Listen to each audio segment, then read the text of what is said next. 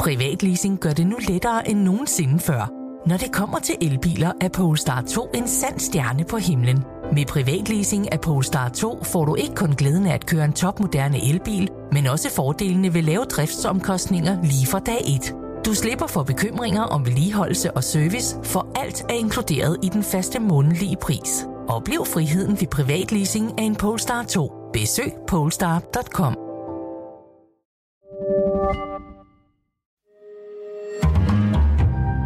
Berlingske.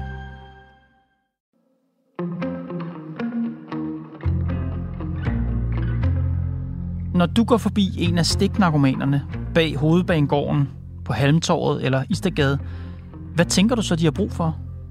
Omsorg og vejledning? En ren sprøjte? Eller en bøde på 3.000 kroner for den pose heroin, de på uselvis har anskaffet sig, og om lidt skal stikke sig i benet med for at holde livet ud? Lad mig omformulere. Hvad gavner det, at politiet deler bøder ud til stofmisbrugere? Ifølge et stort flertal blandt politikerne i København er svaret absolut ingenting. Torsdag besluttede borgerrepræsentationen derfor at spørge regeringen om lov til at gøre København til en forsøgsby for afkriminalisering af besiddelse af hårde stoffer til eget brug. Tiden er simpelthen løbet fra, at vi jagter mennesker, som i forvejen er presset og straffer dem for at have små mængder stoffer på sig til eget forbrug. De eneste, der stemte imod, var de konservative. En af dem er Line Evolter, partiets medlem af Sundheds- og Omsorgsudvalget og Socialudvalget. Det tager ikke højde for, at stofscenen er så kompleks, som den er. Inden Line blev politiker, var hun gadesygeplejerske i byens hårde kvarterer. Hvordan kan hun være modstander af, at vi lægger bødeblokken væk? Det prøver jeg at finde ud af i dag. Velkommen i Pilestræde.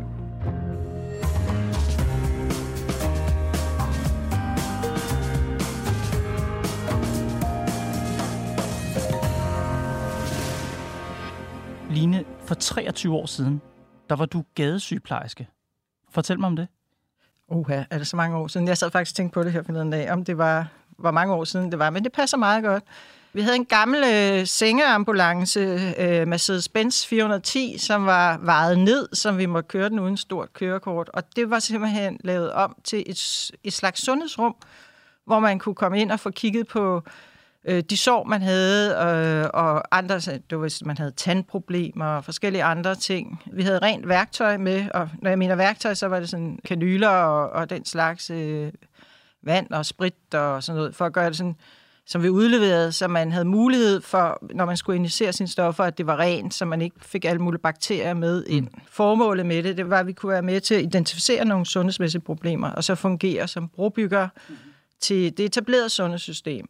Og du siger, vi kørte rundt i en ambulance. Ja, vi var to sygeplejersker, mm. øh, som gjorde det. Det er jo i de hårde kvarterer i København, I gjorde stop og, og hjælp øh, stofmisbrugerne. De sundhedsproblemer, som stofmisbrugerne havde, ja. hvad var det typisk? Ja, det er primært infektioner.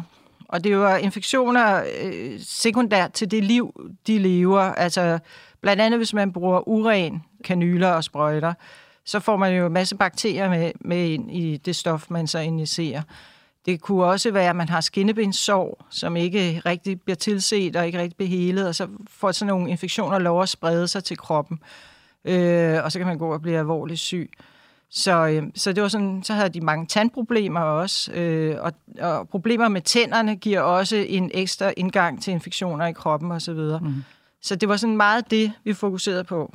Du siger, at man lavede hele det projekt også for at skabe noget bedre kontakt til dem. Øh, man havde, det var en gruppe, der allerede var sådan stigmatiseret, kan man sige. Det var svært at få dem ind til den behandling, de havde brug for. Hvor, hvor skidt havde de det? Jamen, de havde det, nogle havde det rigtig, rigtig svært. Øh, nogle var fuldstændig røget ud af, af systemet. Og de eneste, som faktisk havde kontakt med dem, det var måske sådan noget som Kirkens Kors her, Mændens mm. Hjem og sådan noget. Altså, mange af de øh, hjælpeorganisationer, som, som egentlig ikke var kommunale som sådan. Der var sådan en værested, der hed Istergade 100 dengang. Mm-hmm. Og der, der var, kom enormt mange af de der mennesker. Der var også nogle steder ude på Christianshavn og sådan noget. Fordi det, de fik, det var, der var ikke stillet, ikke stillet nogen krav. Man kunne få lov at være der, så kunne man få et måltid mad. Mm-hmm. Øh, et par varme sokker, altså rene sokker, et fodbad. Jeg siger dig, det gør underværker, hvis man går øh, på gaden hele dagen. Det lyder som en rimelig hård hverdag, kører rundt i sådan en øh, ambulance, skal stå og behandle folk på åben gade, folk som har stiksår og betændelser, tandproblemer. Hvad var din drivkraft for at gøre det? Ja, min drivkraft var jo, at jeg var jo på infektionsmedicinsk afdeling ude på Hvidovre Hospital. Og vi så jo ligesom den yderste konsekvens af det hårde liv, når man kom ind, og ens øh, bensår var så, så forfærdelig, at man skulle have amputeret sit ben måske. Mm.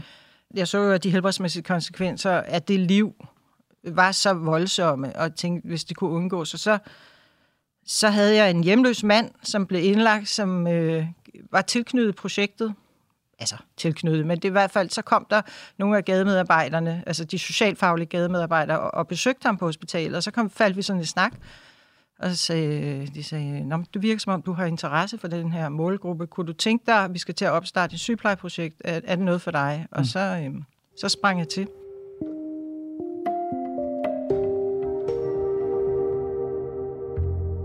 Så er vi nået til dagsordenspunkt 29. Det er et medlemsforslag om afkriminalisering af narkotika, stillet af det radikale venstre. Og jeg skal give ordet til en repræsentant, og det er Katrine Kilgaard. Værsgo. Vi har stillet det her forslag, fordi vi har brug for et øh, paradigmeskifte i narkotikapolitikken. Vi skal ændre synet på stofbrugere som kriminelle til nogen, der kan have brug for hjælp. Line, de radikale i borgerrepræsentationen, de har foreslået, at man skal afkriminalisere besiddelse af hårde stoffer i København.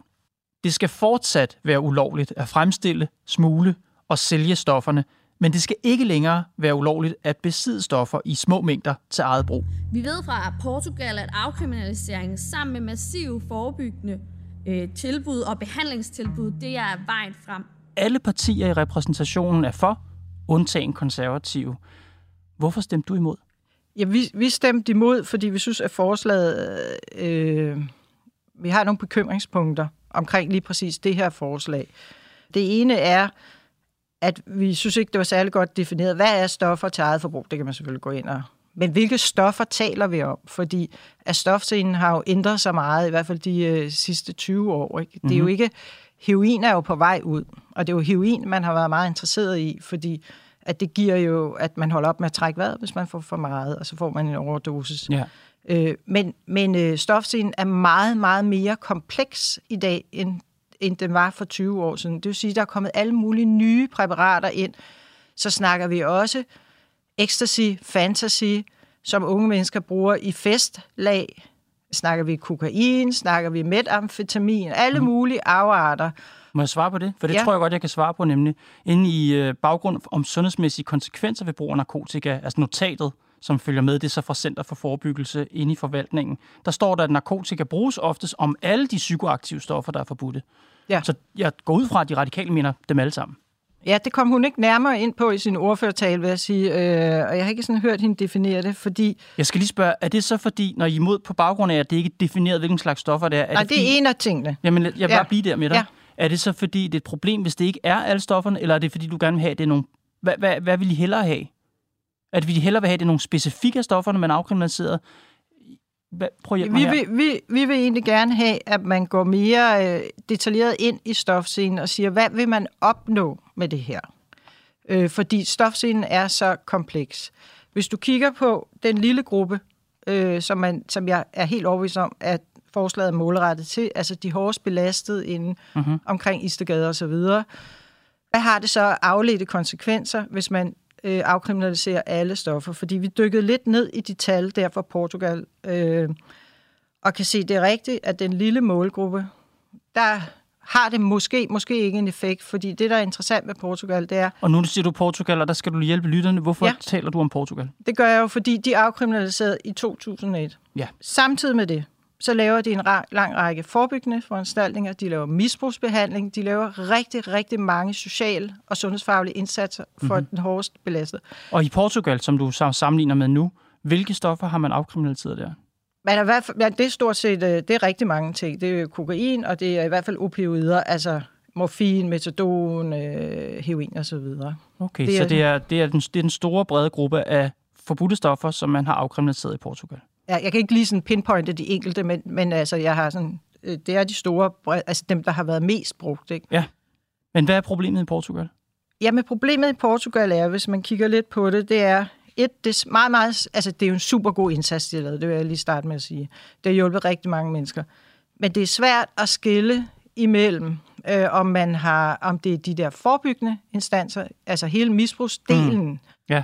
Eller de selve afkriminaliseringer. Og der, er, der er, køber man meget ind på i Danmark her, at det må være den del af afkriminaliseringen, som har ligesom gjort udslaget. Og det er jeg ikke så sikker på, for det man samtidig ser, mm. det er forbrugen af rekreative stoffer, altså det, du tager en gang imellem til eget forbrug, det er så steget og stødt stigende. Og det er jo en psykologisk effekt, mm-hmm. så det er jo svært lige at gå ind og sige, det er det, der ja. har gjort det. Men det er jo vores bekymring, ja.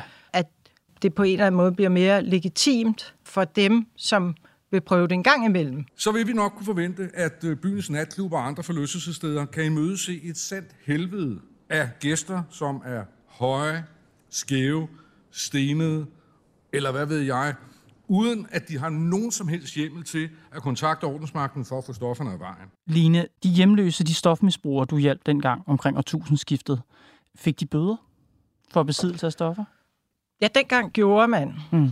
Når de fik bøder for besiddelse af stoffer, hvad betød det for dem? Jamen, det betød, at den gæld, de havde, blev jo større, kan man sige. Ikke? Så vi prøvede også at gå ind og lave noget gældsrådgivning. Men min pointelinje, det er, ja. at blandt alle de andre hårde ting, de her mennesker kæmper med, altså de er virkelig i en skyggedal i deres liv. Alle de hårde ting, de kæmper med, det at få en bøde oveni, går ikke ud fra, var noget, der hjalp dem, eller motiverede dem, eller gjorde noget, øh, nogen forskel?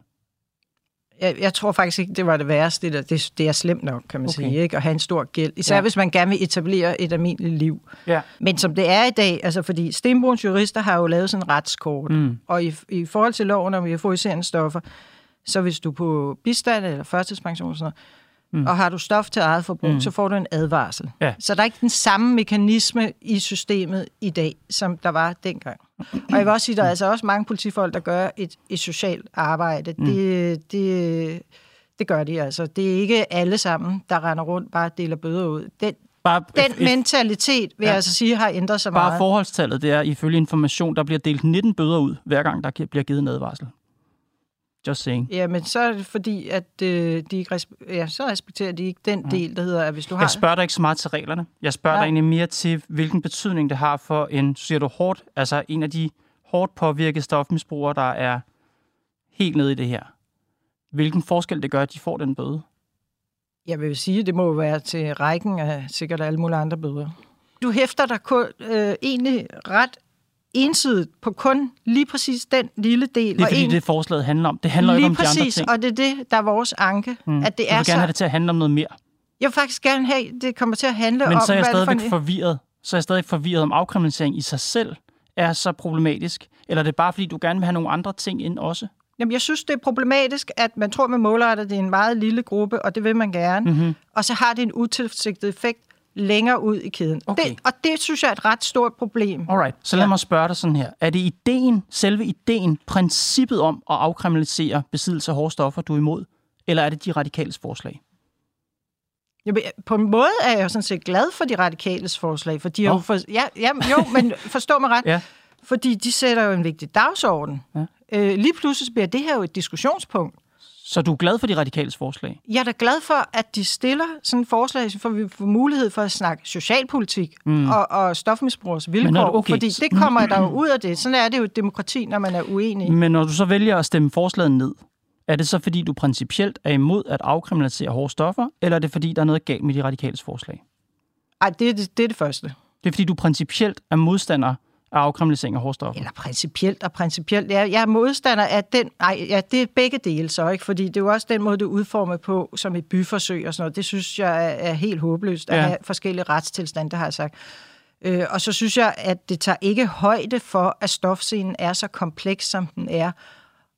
Og så tager heller ikke højde for den del af de tal, der er for Portugal, der siger, at det rekreative forbrug stiger. Mm-hmm. Hvis de havde været inde og adressere de problematikker, så havde vi haft en langt mere nuanceret debat om det her.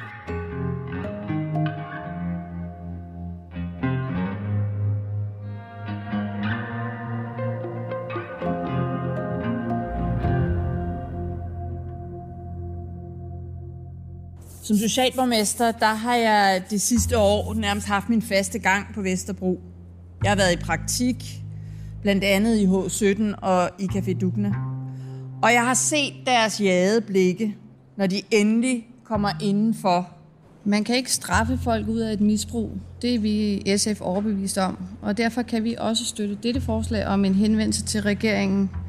Øh, jeg vil egentlig bare sige tak til Radikale for at stille det her øh, forslag. Det er øh, et virkelig godt, virkelig vigtigt forslag, og, og Venstre stemmer selvfølgelig for. Nu kører København jo videre med det her forsøg. Forvaltningen skal udforme et øh, brev, som man så sender til ministerierne, hvor man beder om lov til at blive forsøgsby og afkriminalisere besiddelse af hårde stoffer. Ja. Hvis nu konservative havde flertal i Københavns borgerrepræsentation, hvis du havde magt til at indføre den rigtige, den rigtige konservative socialpolitik i Københavns Kommune, hvordan skulle den så lyde i forhold til de hårde stoffer? Ja, det kan jeg sige dig. For det første, så, øh, så skulle vi have langt mere, flere ressourcer ud til stofindtagelsesrummene, fordi de har virkelig en forebyggende effekt i forhold til overdoser og så videre. Ja. Så skulle vi jo have dialogen med politiet, fordi hvordan rammer vi den, præcis den lille målgruppe, vi gerne vil have fat i. Mm. Det vil være en ting. Vi skal have de der heroinklinikker til at fungere, og vi skal have en opgradering på psykiatriområdet, Yes. lige præcis på det her, fordi det er en af de grundlæggende problemer.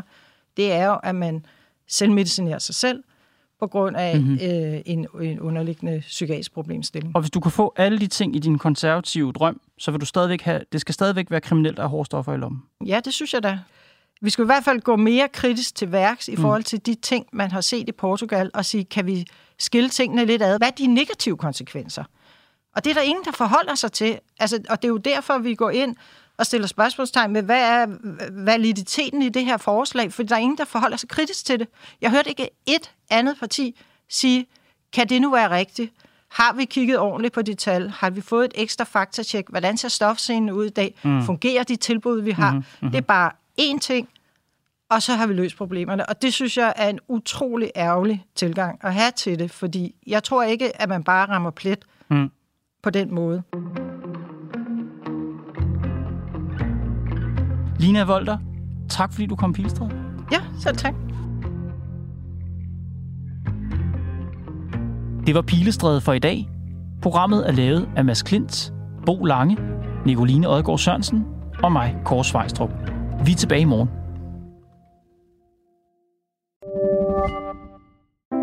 Privatleasing gør det nu lettere end nogensinde før. Når det kommer til elbiler, er Polestar 2 en sand stjerne på himlen. Med privatleasing af Polestar 2 får du ikke kun glæden af at køre en topmoderne elbil, men også fordelene ved lave driftsomkostninger lige fra dag 1. Du slipper for bekymringer om vedligeholdelse og service, for alt er inkluderet i den faste månedlige pris. Oplev friheden ved privatleasing af en Polestar 2. Besøg polestar.com.